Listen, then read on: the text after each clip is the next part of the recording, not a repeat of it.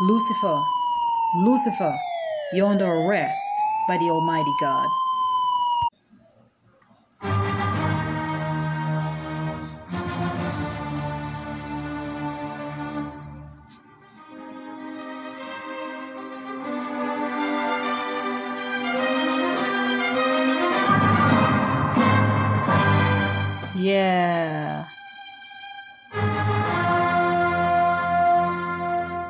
Everyone, welcome back to Know the Creator with your host Vasha G.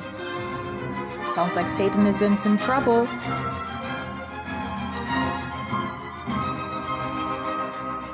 A beautiful one here by Beethoven.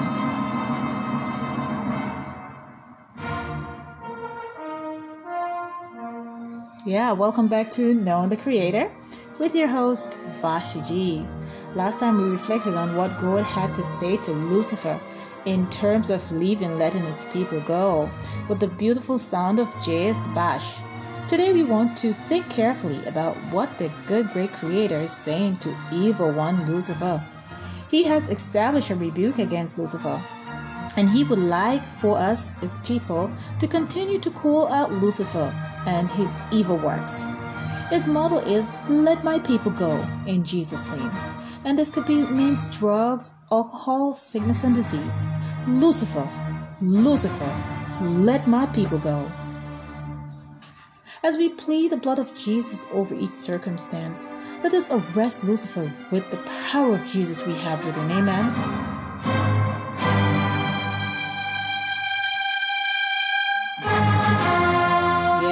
Sounds like judgment has arrived on Lucifer here. Uh huh.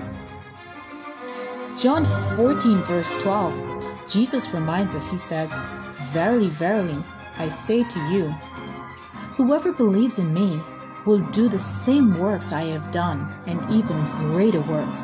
Amen. So Jesus spoke to sickness and disease, Lucifer and more, and they were subjected to him. He put those things under his feet the sickness, disease, the alcohol. He had control over those, those things. He spoke to Satan himself and he had to flee. Amen. He said he gave us the same power, the very same power, so we can do the very same works that he did. Amen. So we don't need to be afraid. We don't need to back away. We don't need to pretend it's not happening. Because as we have said in our previous episodes, we are in a war and we have to be prepared. So let us call Satan out. Let us cancel his activities.